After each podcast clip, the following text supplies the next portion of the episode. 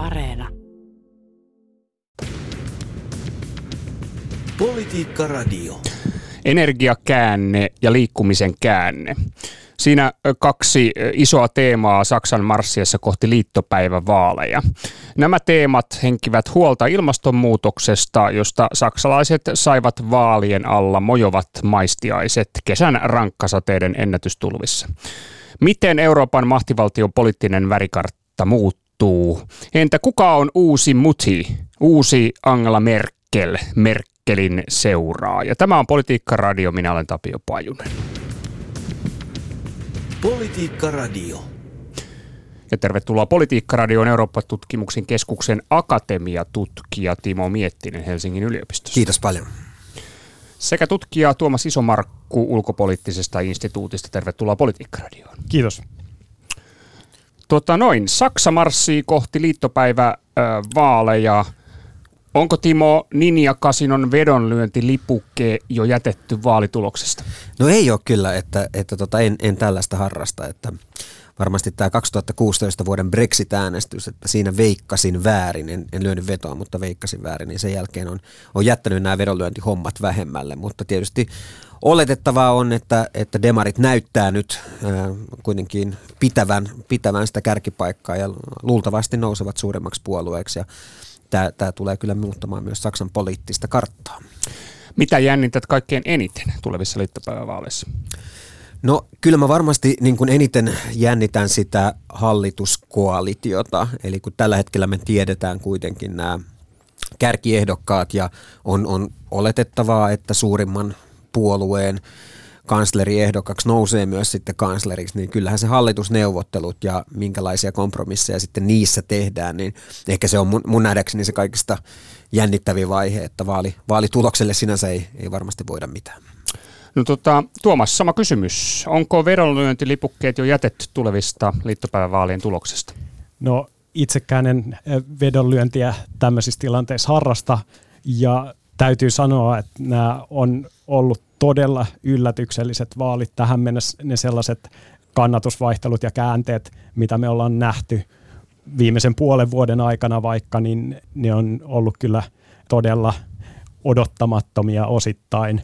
Erityisesti tämä sosiaalidemokraattien nousu tässä ihan vaalien kynnyksellä mielipidemittausten kärkeen, niin mä veikkaan, että jos olisi kysynyt vaikka kolme kuukautta sitten, niin meidänkin arviot tästä tilanteesta olisi voinut vielä olla hyvin toisenlaisia. Siinä, siinä vaiheessa sosiaalidemokraatit näytti vielä olevan aika kaukana liittokanslerin virastosta. Mm, joo, ja tota, jossain vaiheessa vihreätkin olivat kovin korkeilla tietyissä kyselyissä, mutta äh, mitä äh, jännität kaikkein eniten näissä tulevissa liittopäivävaaleissa? No tietysti ensimmäiseksi sitä, että mikä puolue tässä nousee suurimmaksi, koska vaikka se ei ole mitenkään kirkoskuulutettu, että se puolue sitten johtaa seuraavaa hallitusta, niin pidän sitä kuitenkin hyvin todennäköisenä, että, että näin tapahtuu. Kyllä, kyllä se lähtee ainakin paalupaikalta näihin hallitusneuvotteluihin sitten. Ja, ja tota, se, se on niin kuin se, mikä itse näihin vaaleihin liittyen. Ja sitten ihan toi sama, minkä Timo sanoi, eli, eli kyllä se hallituksen muodostaminen sitten tulee olemaan tosi jännittävää, mikä, mikä heijastaa tietysti sitä, että me ollaan, me ollaan nähty – Saksan politiikassa aika, aika isoja muutoksia ja odotettavissa on, että seuraavat liittopäivät on entistä hajanaisempi kokoonpano ja, ja hallituksen muodostamiseen – vaaditaan entistä useampia poliittisia voimia, mikä tietysti mutkistaa myöskin sitten niitä hallitusneuvotteluja. Joo, ja sillä on merkitystä meidänkin kannalta, kun Euroopan mahtivaltio muodostaa omaa hallitustansa, että Suomestakin käsin tätä on erittäin jännittävää seurata, mitä tapahtuu. Mutta tota, otetaan pari sanaa tästä, että miten tämä Saksan poliittinen värikartta todennäköisesti olisi nyt muuttumassa näissä liittopäivän vaaleissa. Kannatuskyselyissä uusimpien kyselyjen mukaan eniten kannatusta tällä hetkellä nauttii todellakin, kuten Tuomas sanoit, sosiaalidemokraattinen SPD-puolue sen kannatus on 25 prosentin luokkaa. Tämä oli ehkä vähän ennakoimatonta vielä puoli vuotta sitten tai kolmekin kuukautta sitten, että he olisivat siis sosiaalidemokraatit piikkipaikalla. Toisena kyselyssä kristillisdemokraattinen CDU 22 prosenttia ja kolmantena vihreät 16 prosenttia. Niin, niin Timo, miten sä näet tämän asetelman? Jos ajatellaan sitä koalition muodostamista, niin tilanne on juuri niin kuin Tuomas sanoi, eli Saksa tulee tässä vähän niin kuin eurooppalaista trendiä jälkijunassa, että, että monissa maissahan me ollaan menty eurokriisin jälkeen tilanteeseen, jossa on tullut uudenlaisia populistipuolueita ja poliittinen kenttä on hajautunut ja näiden koalitioiden muodostaminen on muuttunut haasteellisemmaksi, koska niihin tarvitaan enemmän puolueita. Ja itsekin luulen, että tällä kertaa on niin, että hallituksen muodostamiseen tarvitaan tosiaan kolme, kolme puoluetta. Ja var, varmasti niin kuin ennakkospekulaatioissa niin ehkä kuitenkin todennäköisin yhdistelmä, jos SPD todella nousee suurimmaksi puolueeksi, niin voisi olla tällainen niin sanottu liikennevalohallitus, johon sitten tulisi mukaan ää, vihreät sekä sitten tämä liberaalipuolue FDP ja silloin CDU ja ää, bayerilainen sisäpuolue CSU jäisi oppositioon. Toki muut yhdistelmät ovat myös mahdollisia vaalituloksen perusteella. Äh, on puhuttu tämmöisestä vasemmistohallituksen mahdollisuudesta, johon tulisi vasemmistopuolueen Linken äh, SPDn ja vihreiden lisäksi. Tässä on tietysti omat äh, turvallisuuspolitiikkaan liittyvät varauksensa ja sitten on tietysti vielä mahdollista, että jonkinlainen suuri koalitio yhdistettynä vaikka FDPllä voisi olla myös mahdollinen, mutta voi olla, että jos tämä CDUn tulos nyt on pitkästä aikaa niin heikko kuin se näyttää olevan, niin voi olla, että siinä vaiheessa heidän päätöksensä tai heidän ratkaisunsa on kuitenkin jäädä oppositioon. Mm. Tuomas, tota, SPD 25 prosenttia suurin piirtein kyselyssä tällä hetkellä, CDU 22 prosenttia, vihreät selkeästi taaempana 16 prosenttia kyselyissä, niin tota, pidätkö vielä mahdollisena tuota, siis suuriakin muutoksia tuossa kärkikaksikon kannatu, kannatusosuudessa tai vaikkapa vihreiden kannatusosuudessa, kun mennään sunnuntai-vaaleihin? Mitä kärkikaksikkoon tulee, niin, niin kyllä niin kuin muutokset on vielä mahdollisia ehdottomasti. Tämä tämänhetkinen ero on kuitenkin niin pieni, että se mahtuu useimpien kyselyiden virhemarginaaliin ja tota, me ei voida tietää, että mihin suuntaan se sitten loppujen lopuksi heilahtaa. Eli, eli kärkikaksikon suhteen tilanne on osittain vielä avoinna. Toki niin kuin sosiaalidemokraatit nyt on aika vakaasti pitänyt sitä johtoasemaa tässä ää, viimeiset suunnilleen puolitoista kuukautta. Ja niitä saattaa osittain hyödyttää myöskin se, että osa äänestäjistä on tällä kertaa varmasti äänestänyt jo ennakkoon jolloin ne on äänestänyt tilanteessa, missä sosiaalidemokraatit on ollut aika tukevasti siellä kannatuskärjessä. Ja, ja mä en tietysti niin pysty varmuudella sanomaan, että mi, miten tämä on vaikuttanut ihmisten äänestyspäätöksiin, mutta ajattelisin niin, että se saattaa hyödyttää sosiaalidemokraatteja. Niitä, niiden ympärillä on ollut tässä viimeiset viikot semmoinen tietty voittajan aura, kun taas sitten CDU, CSU ja erityisesti tämä niiden kansleriehdokas Armin Laschet on näyttänyt vähän, vähän sellaisilta häviäjiltä, että ei oikein niin kuin mikään, mitä, mitä ne on tehnyt, ei ole, ei ole näyttäytynyt kauhean hyvässä valossa. Mutta tosiaan niin kärkikaksikon suhteen silti kaikki on vielä auki.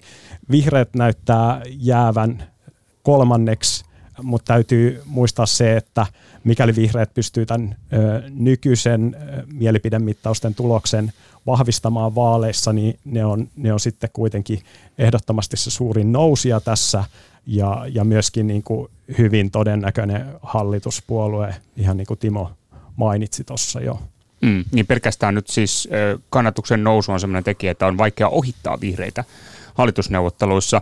Joo, tuntuu siltä, että demareilla, Saksan demareilla olisi tämmöinen niin kuin ikään kuin hyvä trendi tällä hetkellä käynnissä. Tota, miten Timo sä ajattelet sitä, että miten se liittyy tuohon tuota, heidän kansleriehdokkaan persoonaan, koska tässä on käyty aika paljon nimenomaan tätä keskustelua, koko vaalikeskustelu pyörinyt hyvin paljon nimenomaan kansleriehdokkaiden ympärillä. Kyllä se tosi paljon liittyy siihen, jos me katsotaan näitä mm, suositusmittauksia, että kuka on, kuka on suosituin kansleriehdokkaksi, niin kyllä Scholz on selkeästi noussut näiden kahden Laschetin ja Baerbockin yli. Ja, ja hän on onnistunut jollain tavalla näyttäytymään Merkelin perinnön jatkajana ja osittain se liittyy tietysti hänen rooliinsa Merkelin hallituksen valtiovarainministerinä. Ja hänen ajattelustaan löytyy ehkä sitten samanlaista sellaista pragmaattisuutta kuin, kuin Merkelin ajattelusta ja Merkelin toiminnasta. Itse näkisin, että Merkelin politiikkaa hallitsi koko eurokriisin ajan, on tietynlainen pragmatismi, että hän, on, hän reagoi erilaisiin kriiseihin, hän pystyi ratkaisemaan, hän ei ollut mikään ideamoottori, mutta hän ratkaisi monta Euroopan kriisiä 2010-luvun aikana ja, ja Scholzissa on jotain selkeästi samantyyppistä. Ja jos katsotaan tätä SPDn kannatusta, että mistä se tulee, niin maantieteellisesti sehän se isoin siirtymä on, on nimenomaan pohjoisessa ja läntisessä Saksassa. Eli CDUn kannatus vielä Bayerissa eli etelässä niin on, on hyvin vahvaa, ja, tai siis CSU-puolueen, joka on tämän CDUn sisarpuolue. AFDllä on oma linnakkeensa siellä ihan itäisessä Saksassa, mutta että suurin siirtymä tapahtuu nimenomaan protestanttisessa pohjoisessa ja, ja siinä Scholz pystyy jatkamaan tätä perintöä ja, ja esiintymään Merkelin tietynlaisen protestanttisen ajattelutavan jatkajana. Tämä kuulostaa Timo vähän siltä, että olisit jo valmis ikään kuin täyttämään sen vedonlyöntikaavakkeen nimenomaan Olaf Scholzin puolesta. No kyllä, kyllä tässä, tässä mielessä, että onhan se äh, ikään kuin jos katsoo näitä todennäköisyyksiä, niin nä, näyttää siltä, että hänen kannatuksensa on aika vahva ja Saksassa nämä mielipidemittaukset ei ole ollut hirveästi väärässä historiallisesti, että siellä mitään sellaisia suuria yllätyksiä ei ole tapahtunut, mutta näähän sitten kaikki paljastuu sunnuntaina. No tässä on kyllä tota, hajulla olet, sanotaan näin Timo, aika vahvastikin, koska jos saksalaiset voisivat äänestää suoraan kanslerista, no kyselyitä on useita, mutta yhden tuoreen kyselyn perusteella 40 prosenttia heistä antaisi äänensä Soltsille ja, ja Lasetille 19 prosenttia ja 13 prosenttia vihreiden Anna-Leena Baerbokille. Tota, miten itse Tuomas näet tämän tavallaan kanslerikisan asetelmat? No, siinä kanslerikisassa tilanne on just, just näin kuin Timo tuossa edeltä joku vaili, eli Scholz on ollut siinä jo pidemmän aikaa selkeästi se suosituin ehdokas. Pitkään näytti kuitenkin siltä, että se hänen henkilökohtainen suosionsa ei välttämättä kuitenkaan heijastu sit sosiaalidemokraattien omaan tulokseen. Se muuttui sitten vasta tuossa tosiaan puolitoista kaksi kuukautta ennen vaaleja, että et sosiaalidemokraatit puolueena myöskin nousi, mutta mut näitä niin kuin, kansleriehdokkaisiin liittyviä ää, mielipidemittauksia, niin Scholz on, on sitten johtanut jo pidemmän aikaa.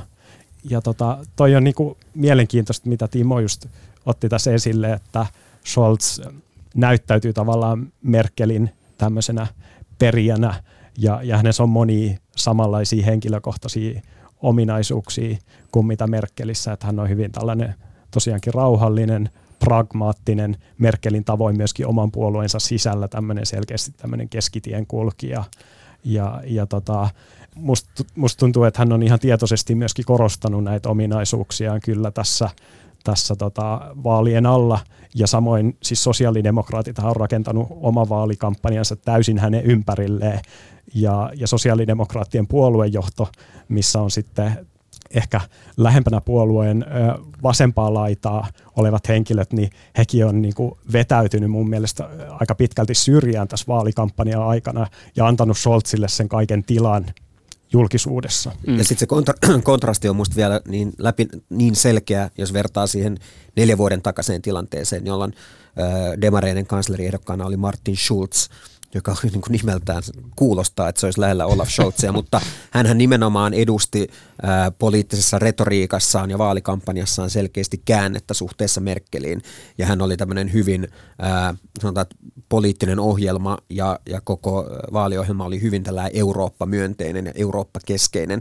Ja se näyttää, että se ei se tällä hetkellä niin kuin Saksassa välttämättä kuitenkaan – pure, että, että Saksassakin, jos katsoo vaaliväittelyitä, niin kyllä ne isoimmat kysymykset silti niin kuin näyttää keskittyvän nimenomaan Saksan politiikkaan. Ja, ja tämä on ehkä sellainen tärkeä huomio, että, että demaritkin on, on ikään kuin palannut tähän niin kuin, äh, fokusoinut enemmän Saksan, Saksan sisäpoliittiseen tilanteeseen, Saksan omaan talouspolitiikkaan, sosiaalisiin kysymyksiin ja jättäneet ehkä myös tässä vaaliohjelmassa tätä Eurooppa-politiikan vähän sivuun. Joo, tämä on kiinnostava, koska tota, Schulz, siis ei, ei Scholz, vaan Schulz, niin hän on myös persoonana äärimmäisen räväkkä tyyppi. Todella, tuota, no, niin sanotaan, että jopa paikka paikka villi esiintyjä. Sen, sen sijaan Scholzhan on viilipyttymäinen poliitikko. Tämä persoonakysymys on kiinnostava, mutta mutta siis minkälaista poliittista linjaa Scholz demareissa edustaa? No tosiaan hän on tämmöinen puolueen pragmaattisen ja tämmöisen niin kuin keskustalaisen siiven edustaja. Mä, mä sijoittaisin hänet hyvin vahvasti tänne niin kuin poliittisen kartan keskelle ja, ja si, siinä hän on niin kuin hyvin samankaltainen kuin Merkel, joka myöskin on sekä henkilökohtaisesti sijoittuu tänne poliittisen kartan keskelle, että sitten myöskin ö, siirtänyt omaa puoluettaan nimenomaan sinne suuntaan. se näkyy tässä, tässä mun mielestä niin kuin monissakin kysymyksissä. Tietysti tässä vaalikampanjassa niin Scholz on osittain tuonut esiin, tai sosiaalidemokraatit on tuonut, tuonut jonkin verran esiin tämmöisiä klassisia sosiaalidemokraattien teemoja ää, sosiaaliseen oikeudenmukaisuuteen liittyen ja muuta. Mutta sitten se Scholzin pragmaattisuus näkyy ehkä niin kuin siinä, että jos puhutaan liittovaltion budjetista, niin, niin kuitenkin hän näkee, että nyt tässä koronakriisiyhteydessä on aika, aika joustaa, mutta sitten sen jälkeen olisi kuitenkin sitten palattava vähitellen ja itse asiassa mahdollisesti melko nopeassakin aikataulussa sitten semmoiseen tiukempaan linjaan taas. Timo. Mä, mä ehkä demareiden sisällä varmaan poliittisen keskustaan tai jopa ehkä vähän oikealle. Ja, ja se ri, liittyy ennen kaikkea siihen, että Scholzin tämä finanssipoliittinen viritys, mä näkisin, että se aika pitkälti kuitenkin jatkaa tätä Merkelin linjaa, että vaikka nyt koronakriisissä ollaan elvytetty voimallisesti, niin Saksan pitäisi palata tähän velkajarrujärjestelyyn, joka merkittävästi rajaa näitä alijäämiä.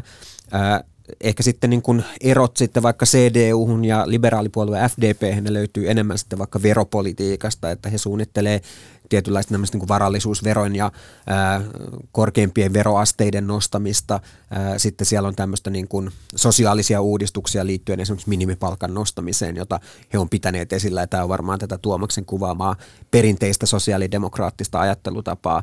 Mutta mä ehkä kiinnittäisin vielä huomiota siihen, että – kyllähän tämä yleinen keskustelu Saksassa on myös muuttunut hyvin paljon tämän viimeisen neljän vuoden aikana. Ja nyt kun katsoo tätä vaalikeskustelua, niin se yleinen ikään kuin terveen järjen kanta, se yleinen kertomus, jota kaikki puolueet tietyllä tavalla kannattelee, niin on, on muuttunut neljän vuoden aikana. Se ei ole enää tämmöinen pelkästään niin kuin tiukan kuripolitiikan linja, vaan, vaan sitä hallitsee tämmöinen korjausvelan idea, jossa, jossa nähdään, että Saksa on jäämässä jälkeen tietyissä merkittävissä ja tärkeissä investoinnissa liittyen digitalisaatioon, liittyen koulutukseen, liittyen yleiseen infrastruktuuriin ja tämän tyyppisiin asioihin. Ja tämä on oikeastaan sellainen keskustelu, joka hallitsee myös ää, tätä, tätä poliittista keskustelua laajemmin. Ja nyt näyttää siltä, että demarit pystyy ehkä parhaiten puolueista kuitenkin jollain tavalla hyödyntämään tätä, tätä kertomusta ja sovittamaan oman po- poliittisen ohjelmansa siihen. Politiikka Radio.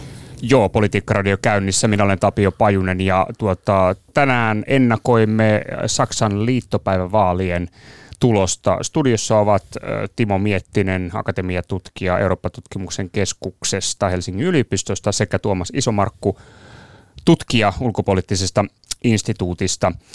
Mielenkiintoista. Tämä on kiinnostava kokonaisuus, että kuinka paljon ylipäänsä Saksan vaaleissa on puhuttu talouspolitiikasta ja, ja tuo ero tavallaan, mitä Timo ö, tuossa kuvasit entiseen, eli tämä kuripolitiikka, tiukka ö, talouslinja, että se olisi väistymässä pikkuhiljaa.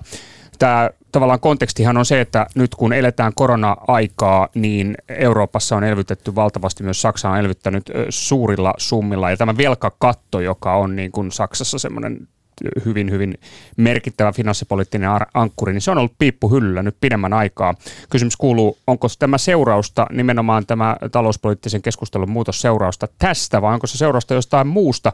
Ja, ja mikä rooli tässä kokonaisuudessa on tällä tavallaan ilmastopolitiikalla, koska jos katsoo näitä vaalikeskusteluja, niin se on kaksi aika isoa teemaa. Toinen on tämä energivende ja toinen on verkensvende, eli siis energiakäänne ja liikkumisen käänne autoteollisuuden luvatussa maassa. Nämä on ollut isossa roolissa myös vaalikeskusteluissa, niin tota, mitä ajattelette? No tietysti niin kuin se, mitä tähän finanssi- ja talouspolitiikan käänteeseen tulee, niin, niin korona on ollut tässä se, koronakriisi on ollut tässä se, mikä on johtanut näihin mittaviin elvytystoimiin, eli, eli se on ollut se, mikä on saanut puolueet tässä suhteessa kääntämään kelkkansa – ja tällä tarkoitan niin kuin koko puoluekenttää, myöskin, myöskin CDU, CSU luonnollisesti on ollut hallituksessa päättämässä tästä, tästä mittavasta elvytyksestä.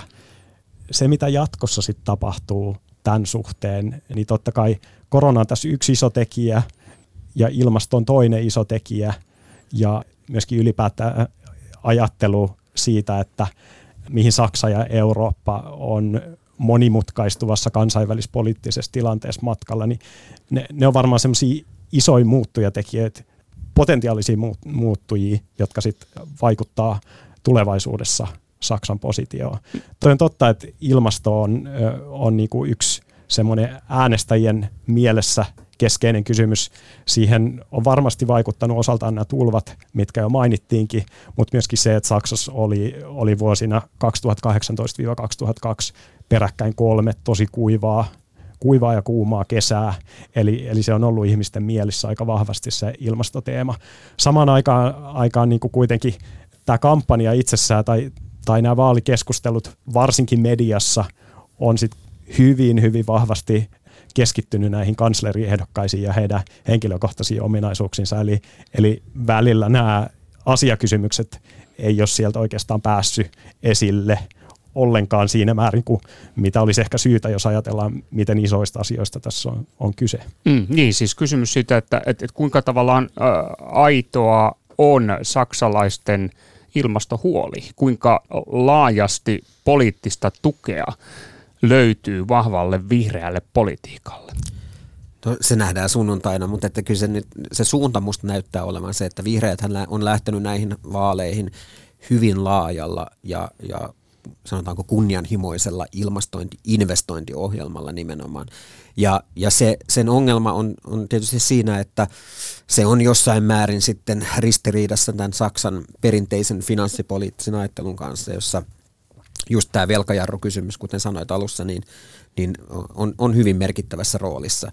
Ja, ja varmasti tämä vihreiden ilmasto, investointipoliittinen ohjelma niin ensimmäisenä törmäisi tähän, äh, tähän äh, budjettirajoitteeseen, joka, joka on, on kirjattu myös Saksan perustuslakiin. Ja mun nähdäkseni, että vaikka Scholz on tietyssä mielessä joissain kysymyksissä peesannut vihreitä, niin kyllä mä näen, että hänen, niin kun, hänen ajattelu niin siinä ihmisiä tuntuu vetoava jotenkin vähän sen tyyppinen ajatus, että, että hän kyllä jotenkin huomioi sen ongelman, mutta ikään kuin ei mene liian pitkälle sen ongelman kanssa. Joku tällainen niin kuin logiikka siinä on, että saksalaiset on, on niin kuin joidenkin kysymysten suhteen myös, myös jonkin verran varauksellisia.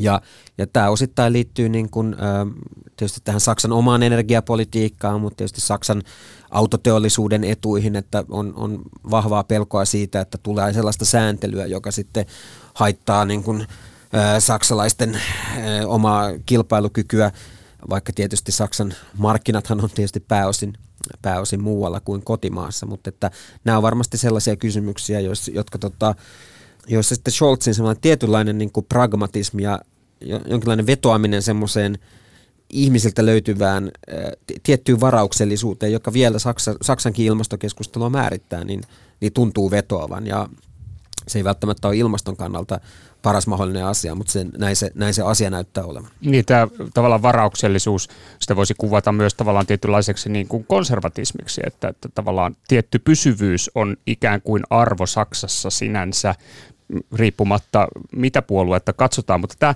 ilmastohomma on siinäkin mielessä jännä, että, että tuossa tota, kesän tulvathan olivat iso kriisi Saksassa. Todellakin parisataa ihmistä kuoli.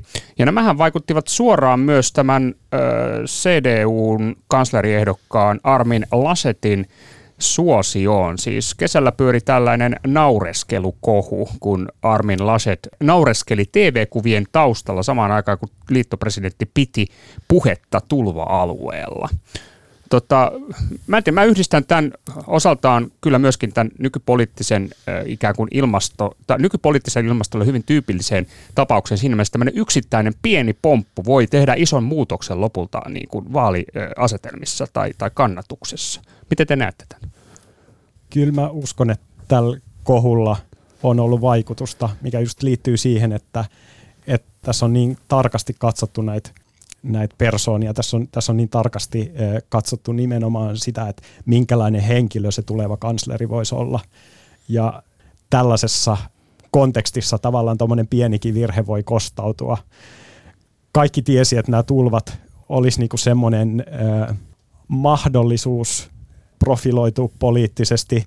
Toisaalta kaikki oli tosi varovaisia, koska kukaan ei tietysti suoraan haluaisi tehdä tämmöisellä katastrofilla politiikkaa, mutta se on nähty ennenkin, että tämmöisissä kriisitilanteissa just ehdokkaat voi niin kuin näyttäytyä tämmöisinä toiminnallisina ja, ja, ja tämmöisinä asioihin tarttuvina. Ja, ja se, se olisi varsinkin Laschetille ollut tämmöinen näytön paikka, koska nämä tulvat koetteli erityisen vahvasti Nordrhein-Westfalenin osavaltiota, jota hän siis osavaltiopääministerinä johtaa. Ja sen sijaan, että hän olisi pystynyt käyttämään tämän tilaisuuden, niin sitten tuli tämmöinen hyvin pieni, mutta kuitenkin hyvin tota paljon esillä ollut virhe. Mm. Ja, ja mä luulen, että silloin, silloin on kyllä ollut, ollut tosi iso vaikutus. Tämä on jännä, tota, siis tavallaan toihan, niin kuin, sehän voi olla ihan täysin inhimillinen, tavallaan mitätön virhe, tämmöinen pieni hymyily TV-kuvassa väärään aikaan, että ihmiset tavallaan osaavat ymmärtää se, mutta Timo, tämä on jotenkin siis, tämän Armin Laschetin ikään kuin tämä matka kansleriehdokkaaksi, niin sitten on ollut aikamoista tuulimyllyä vastaan taistelua. Hyvin, hyvin ikään kuin epäonnisen hahmon ikään kuin ritari tällä hetkellä tuntuu olevan hän. Joo, ja kyllä varmasti, niin kuin, että yksittäistapauksena se olisi varmasti virhe, mutta näitä on tapahtunut useampiakin tämmöisiä lapsuksia.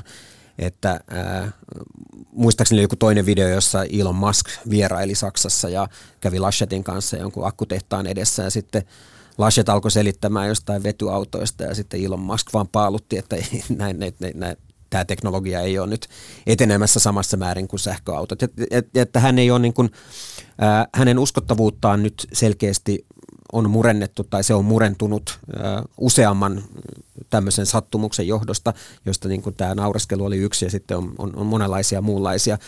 Mutta ehkä siinä taustalla sitten on myös tietynlainen niin kuin vähän samantyyppinen tilanne, mitä mitä ehkä Suomessa on nähty niin kuin kokoomuspuolueen taholta, että et, et on selkeästi CDUn sisällä myös vähän eri tavalla ajattelevia voimia. Et siellä on tietysti tämä protestanttisten ja katolisten jako, ää, joka määrittää, mutta myös enemmän tämmöinen liberaali-konservatiivi akseli, joka on sitten niin kuin, ää, vaikeuttanut tämän uuden kansleriehdokkaan löytymistä.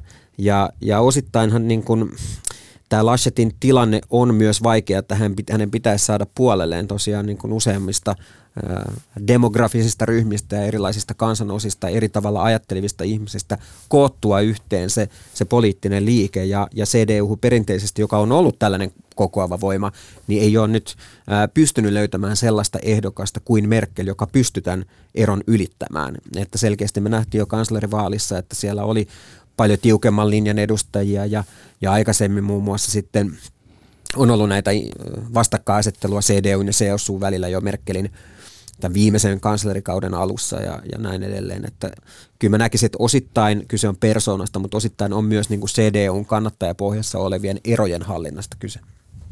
Tämä on tosi tärkeä pointti, minkä Timo otti esille. Eli tota, itse asiassa me ollaan nähty nyt viimeisen ö, muutaman vuoden aikana – kaksi hyvinkin tiukkaa puheenjohtajavaalia CDUn sisällä, jossa nimenomaan tämmöinen keskustalaisempi ja liberaalimpi ehdokas on molemmilla kerroilla tosi niukasti voittanut sitten tämmöisen oikeistolaisemman ja konservatiivisemman siiven ehdokkaan, ja se jakolinja ehdottomasti siellä puolueen sisällä on vahvana, ja tosi mielenkiintoista tulee olla seurata myöskin sitä, että mitä tämän suhteen tapahtuu sitten vaalien jälkeen, erityisesti siinä tapauksessa, mikäli CDU, CSU, nämä vaalit häviää tai siis jää sosiaalidemokraattien taakse, eikä myöskään sitten pääse muodostamaan seuraavaa hallitusta. Eli, eli siinä kohtaa sitten nämä puolueen sisäiset jännitteet voi sieltä ryöpsähtää myöskin uudestaan esiin. Se on niin ehdottomasti semmoinen asia, mitä, mitä tässä kannattaa seurata. Niin, tämä on tavallaan aito ongelma CDUn sisällä. Ja, ja, ja vielä aidompi ongelma, jos he nyt marssivat siis Laschetin johdolla tuota, vaalitappioon. Kyllä, ja tämähän on niin kuin osittain se tulee tästä Merkelin pragmatismista, että niin kuin sanoin, niin Merkelhän ei ole ollut tällainen visionääri, ja, ja monet sanoo, että tämä CDUn ikään kuin ohjelmatyö, ohjelmapoliittinen työ on, on jäänyt monella tavalla paitsioon juuri sen takia, että Merkel on joutunut ratkaisemaan sellaisia kriisejä, jotka on tulleet hänen eteensä ulkopuolelta. Ja, ja siinä, missä niin kuin Ranska on Macronin johdolla noussut tämmöiseksi ideakoneeksi, joka to, tuottaa koko ajan uusia aloitteita, niin Saksan rooli on, on tässä ollut ää, huomattavasti passiivisempi, mitä tulee nimenomaan tällaiseen uuteen ideointiin. Että sitten kriisien ratkaisuissa Saksahan on ollut niin kuin kaikista tärkein toimija, mutta, mutta tämä on varmaan osittain myös yksi syy siihen, että minkä takia se linja ei ole kirkastunut ja sille on ollut vaikea löytää sitten sopivaa ehdokasta. se on tosi mielenkiintoinen kysymys, että mikä, mikä, minkä vastuun tavallaan Merkel itse kantaa tästä, mikäli, mikäli toi CDU-CSU vaalitulos jää tosi heikoksi. Eli Merkeli on tavallaan jo pitkän aikaa hänen, hänen kaudellaan syytetty siitä, että hänen tämmöinen pragmaattinen linjansa on ikään kuin antanut tilaa muille poliittisille voimille. CDUn konservatiivien luentatavan mukaan se on, se on luonut tilaa AFDn kaltaisen ö, populistisen radikaalioikeiston puolueen nousulle, kun taas sit siellä on myöskin niitä, jotka korostaa, että, että se on ehkä luonut samaan aikaan tilaa myöskin sitten vihreiden nousulle, kun ilmastopolitiikassa ei ole ei ole oltu niin kunnianhimoisia kuin mitä olisi ollut mahdollista. Toisaalta niin kuin Merkelin puolustukseksi ehkä tässä yhteydessä on, on myöskin syytä sanoa ensinnäkin se, että hän on joutunut kolme hänen neljästä hallituskaudestaan vetämään sosiaalidemokraattien kanssa suuressa koalitiossa, mikä on ollut historiallisesti tämmöinen niin kuin enemmänkin poikkeuskoalitio, koska nämä on edustanut kuitenkin tärkeimpiä toistensa vastavoimia siellä poliittisella kentällä. Ja, ja nyt kolme neljästä Merkelin hallituksesta on ollut näiden yhteispuolueita. Eli, eli siinä on tietysti niin kuin kompromissit on ollut vaan pakko löytää myöskin monissa kysymyksissä. Sitten samaan aikaan ehkä mä sanoisin sen, että, että niin kuin nämä vaalit just osoittaa sen, että Merkel on todennäköisesti pystynyt myöskin haalimaan CDU, CSUn taakse semmoisia kannattajia, jotka näissä vaaleissa sit voi hyvinkin harkita äänestävänsä jotain, jotain muuta puoluetta, e, erityisesti varmasti sosiaalidemokraatteja tai vihreitä. Eli, eli hän on pystynyt hankkimaan sinne puolueen, puolueen taakse myöskin tämmöisiä kannattajia, jotka nimenomaan etsii sitä omaa poliittista kotiaan sieltä poliittisesta keskustasta ja, ja jotka ei nyt, nyt sitten Merkelin vetäydyttyä enää olekaan ollenkaan välttämättä CDU, CSUn äänestäjiä. Mm, ovat hetkellisesti ainakin poliittisesti kodittomia. No, tämä tuntuu olevan kyllä siis ehdottomasti vaalien yksi keskeisimmistä kysymyksistä on nimenomaan tämä uusi mutsi äh, Merkelin seuraaja, uusi Angela Merkel. Se tuntuu leimaavan siis kysymystä kuin kysymystä. Tavallaan tässä mielessä nyt sitten CDUlle aikamoinen riippakivi tämä asia on. Ja tota, siis 16 vuotta Merkel on, on hallinnut Saksaa. Se on valtavan pitkä aika. Oletteko te huomannut minkäännäköisiä tuota, niin sanotusti isoja irtiottoja niin sanotusti merkelismistä Saksassa? Onko kukaan puolue tai kukaan puoluejohtaja äänekkäästi sanoutunut jollain tapaa irti Merkelin perinnöstä, vai onko se niin, että nyt tässä valitaan tavallaan Kekkosen seuraajaa siinä mielessä, että kaikki ovat, ovat sillä linjalla, että tämä on ollut hyvä poliittinen linja 16 vuotta. Jatketaan tällä vaan.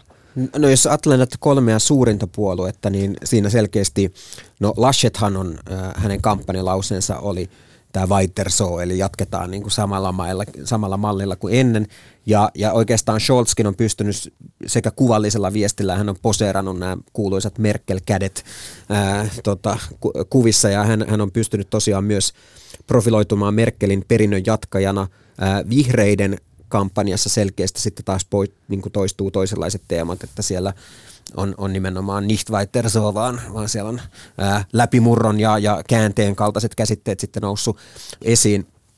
Ja ehkä osittain, jos mä ajatellaan niin kuin, että mikä on se asia, jossa sitä käännettä nimenomaan halutaan suhteessa merkelismiin, niin kyllä mä ajattelen, että se on tämä Saksan investointivelka, josta me vähän aikaisemmin puhuttiin. Eli, eli nähdään ja on noussut tietynlaiseksi narratiiviksi Saksassa, että, että tämä 16 vuoden hallintokausi on kuitenkin jättänyt sit Saksaan merkittävän korjausvelan ää, tiettyihin infrastruktuuriin liittyvissä asioissa, koulutukseen liittyvissä asioissa, jo, jo, joissa sitten on nähtävä jonkinlainen käänne käänne jatkossa.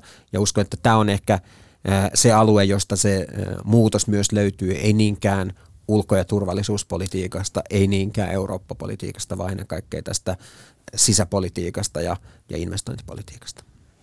Tämä, tämä pitää varmasti paikkansa. Siis korona, korona on ollut tässä suhteessa semmoinen iso herättäjä.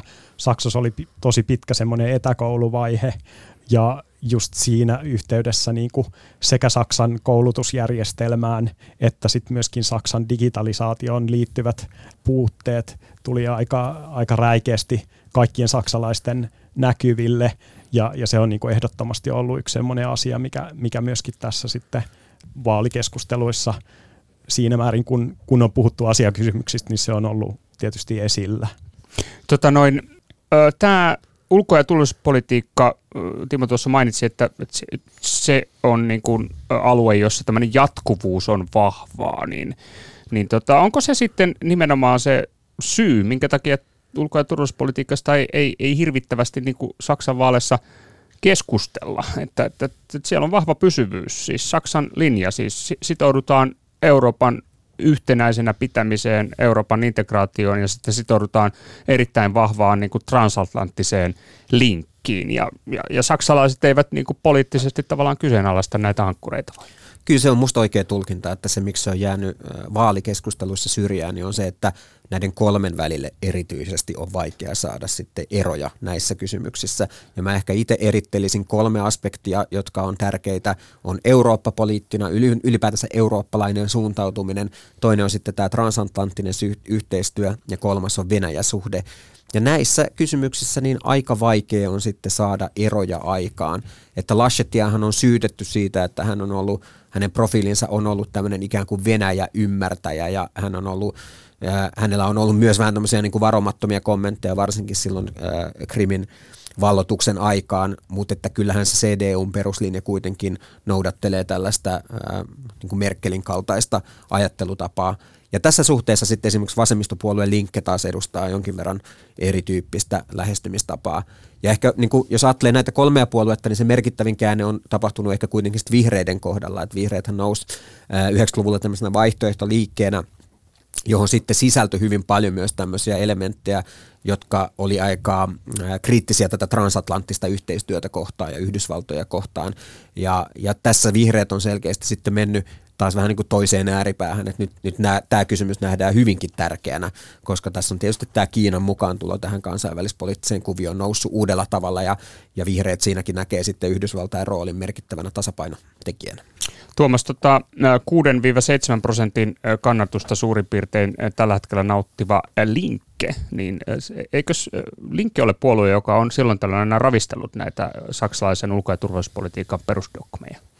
Kyllä, siis viimeisin esimerkki oli se, että he tota, äänestyksessä, missä liittopäivät äänesti siitä Afganistanin evakuointioperaation järjestämisestä tai Saksan sotilaiden lähettämisestä sinne lentokentälle suojaamaan tätä evakuointioperaatiota, niin, niin siinä äänestyksessä suuri osa Linken liittopäivän edustajista äänesti tyhjää, ja sitten vielä niin kuin osittain rivit hajosi silleen, että muutama yksittäinen edustaja äänesti sen puolesta ja sitten jotkut jopa äänesti suoraan sitä vastaan.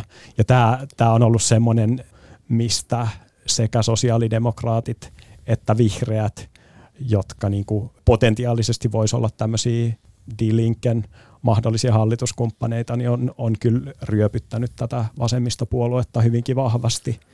Ja, ja sitten tietysti niin kuin, mitä siihen D-Linken ulko- ja turvallisuuspoliittisen linjan noin yleisemmällä tasolla tulee, niin, niin kyllähän se on pitkälti tämän saksalaisen peruskonsensuksen ulkopuolella, mikä on yksi keskeisiä syitä sille, että on aika vaikea nähdä tätä D-linkkiä seuraavassa hallituksessa.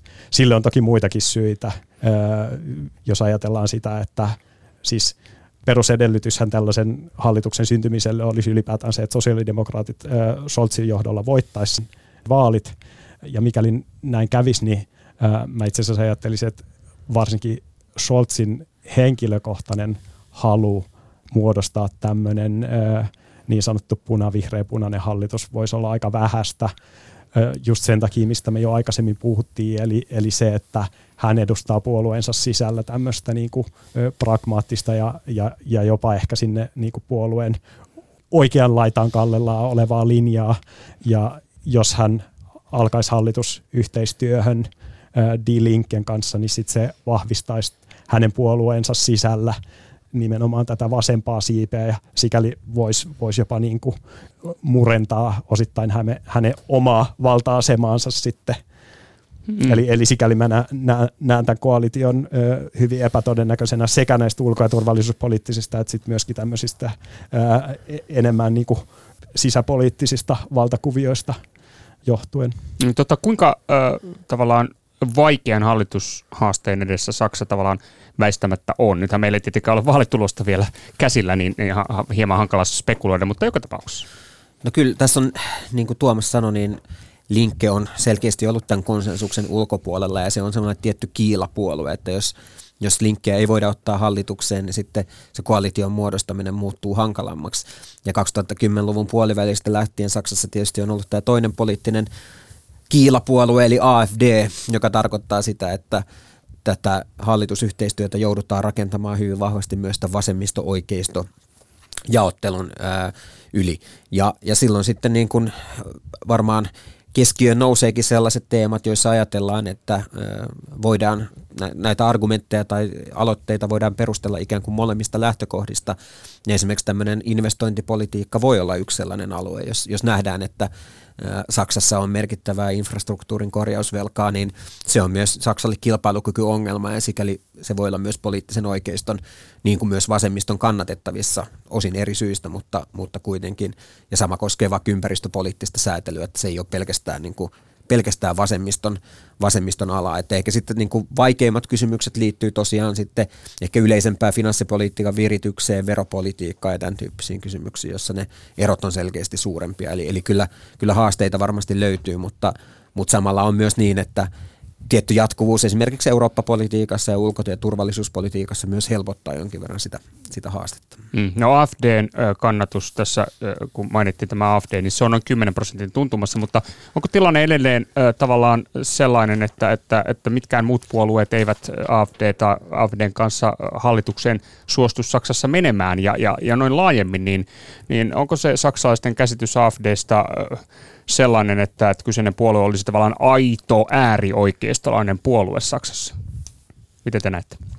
No e, tilanne on, on siis todellakin tämä, että kaikki puolueet edelleen kieltäytyy yhteistyöstä AFDn kanssa, erityisesti liittopäivätasolla ja, ja myöskin osavaltiotasolla – näin on. Tosin osavaltiotasolla se sitten alkaa olla jo hiukan kiistellympi kysymys, erityisesti tietyissä itäisissä osavaltioissa, jossa on jouduttu rakentamaan aika monimutkaisia hallituskoalitioita ja, ja jossa sitten erityisesti CDUn tätä konservatiivisinta laitaa välillä hiukan alkaa niin kuin kismittää se, että joudutaan just tämmöisiin hyvinkin vaikeisiin hallitus pohjiin menemään, missä esimerkiksi on, on mukana sit CDU, CSU lisäksi sosiaalidemokraatteja ja, ja tota, vihreitä.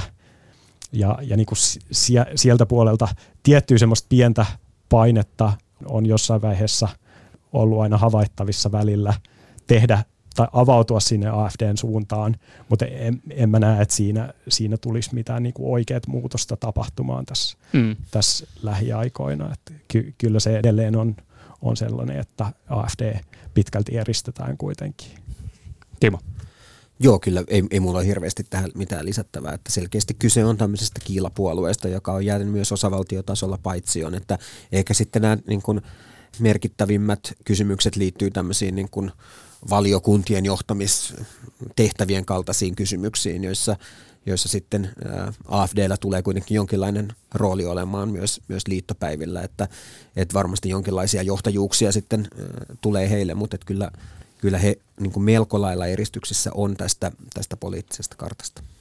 Ja, ja sitten vielä tuohon kysymykseen tästä puolueen niin kuin linjasta, niin, niin sehän on oikeastaan perustamisestaan asti tasaisesti radikalisoitunut ja tälläkin hetkellä osittain noin puolueen kannatusluvut varmaan heijastaa sitä, sitä, että siellä on jälleen kerran ollut käynnissä tämmöinen hyvin vahva sisäinen valtataistelu tämmöisten ehkä hieman maltillisempien ja sitten tämmöisten hyvin hyvin radikaalien voimien välillä. Ja, ja se, on, se on varmasti niin kuin osittain heikentänyt tätä puoluetta myöskin viimeisen puolentoista vuoden aikana suurin piirtein. Eli 10 prosentin kannatus, niin se on hyvin tiukassa. AFDlle? Joo, tämä kannatushan tietysti vaihtelee tosi vahvasti alueellisesti, eli, eli niin kuin tietyissä Itä-Saksan osavaltioissa, Saksi varsinkin yhtenä esimerkkinä, niin, niin AFDn kannatus on tosi vahvaa. Mm. Siellä AFD todennäköisesti näissäkin vaaleissa taistelee itse asiassa suuremman puolueen asemasta, mutta sitten monissa läntisen Saksan isoissa osavaltioissa niin AFD on, on hyvin pieni puolue. Mm. Ehkä se on se, että, että he pystyvät kyllä realisoimaan varmaan kymmenen ehkä niin kuin jo parhain, parhaimpina vuosina ehkä jopa 15 prosentin kannatuksen valtakunnallisesti, mutta sitten se katto tulee hyvin nopeasti vastaan. Et siellä ei ole sellaista samantyyppisesti kuin vaikka Ranskassa, missä sitten Front Nationalilla on ollut, niin kuin se katto ei ole ollut ollenkaan niin matalalla kuin, kuin Saksassa, mutta että Saksassa se näyttää kyllä niin kuin pysähtyvän selkeästi sitten siinä 10-15 prosentin kohdalla se AFDn kannatus, että se ei siitä, siitä nouse. Otetaan vielä pieni huomio näistä kallupeista siis. Täällä on tämä muiden osuus näissä kyselyissä, niin se on jotenkin tuntuu, että se on huomattavan suuri, ainakin jos vertaa niin kuin vaikka suomalaisiin eduskuntavaalimittauksiin. 8-9 prosentin välillä muiden osuus näissä kyselyissä. Mi- mitä, mistä muista on kysymys? Mistä poliittisista voimista on kysymys kategoriassa muut? 8-9 prosenttia no, no siis se puolueiden kokonaismäärä, ne puolueet, jotka asettaa ehdokkaita liittopäivävaaleissa, niin sehän on aivan valtavan suuri. Niitä on hirvittävän paljon niitä puolueita, jotka, jotka on päässyt vaaleihin mukaan. Tässä yhteydessä varmaankin niin kuin suurin osa noista äänistä, todennäköisesti se suurin niistä muista puolueista on, on toi Freie Wähler, joka tällä hetkellä on mukana Bayerin osavaltion hallituksessa, mikä on tietysti niin kuin antanut heille – myöskin vähän korkeamman profiilin. Bayerin hallituksen varapääministeri on, on siis tota Freie Wähler edustaja mm. ja, ja se varmasti niin kuin on nostanut sitten myöskin liittovaltiotasolla he, mm. heidän profiilia ja kannatustaan. Ja tässä on se, että Saksassa on kuitenkin aika korkea tämä äänikynnys, eli, eli vaikka nämä sitten ikään kuin kokonaispotissa nou, vaan saattaa nousta sinne kahdeksan prosentin tienoille, niin tämä äänikynnys pitää huolen siitä, että päästäkseen parlamenttiin, niin puolueet joutuu saamaan, onko se 5 prosenttia? 5 prosenttia, 5 prosenttia on tota, kynnys, ää, kynnys, niin sehän on jopa tarkoittanut, että monesti esimerkiksi FDPn kaltaiset puolueet, kun niillä on mennyt huonosti, ne on saattanut jäädä kokonaan tämän, tämän äänikynnyksen alle, tai, tai Linkenkin tapauksessa on, on näin, näin joskus tapahtunut, niin, niin tämä on ehkä vielä sellainen merkittävä, että, että, että se tulee vaikuttamaan – sitten siihen äh, kokonaismäärään, mitä tämä voittajapuolue myös, myös sitten saa, että, että se voittajapuolueen osuus, vaikka se olisi vaikka 20 4 prosenttia, niin, niin he voi saada huomattavasti enemmän paikkoja just sen, sen takia, että se äänikynnys on aika korkea Saksassa. Mm. Ja, ja nyt jos vielä sattuisi käymään niin, että esimerkiksi äh, D-Link, joka tällä hetkellä siis on jossain 6, 6 ja 7 prosentin välillä, niin jos, jos nyt jostain syystä kävisi niin, että ne ei ylittäisi tätä äänikynnystä, niin sitten, sitten just se äh, liittopäiväpaikkojen jako menisi aika, aika tavalla uusiksi, että sitten pienemmilläkin ääniosuuksilla saataisiin huomattavasti enem, enemmän niin kuin liittopäiväpaikkoja. Hmm, eli tämmöinenkin kiinnostava aspekti liittyy ja myös se, että, että, että tavallaan siis myöskin hyvin fragmentaarinen puoluekenttä Saksassa, paljon pieniä puolueita. Tota, mutta otetaan yksi pointti vielä tähän keskustelun loppuun. Tämä liittyy tähän Merkelin linjaan, sen jatkoon ja uuteen Saksan liittoon liittokansleriin, kuka sitten lieneekään.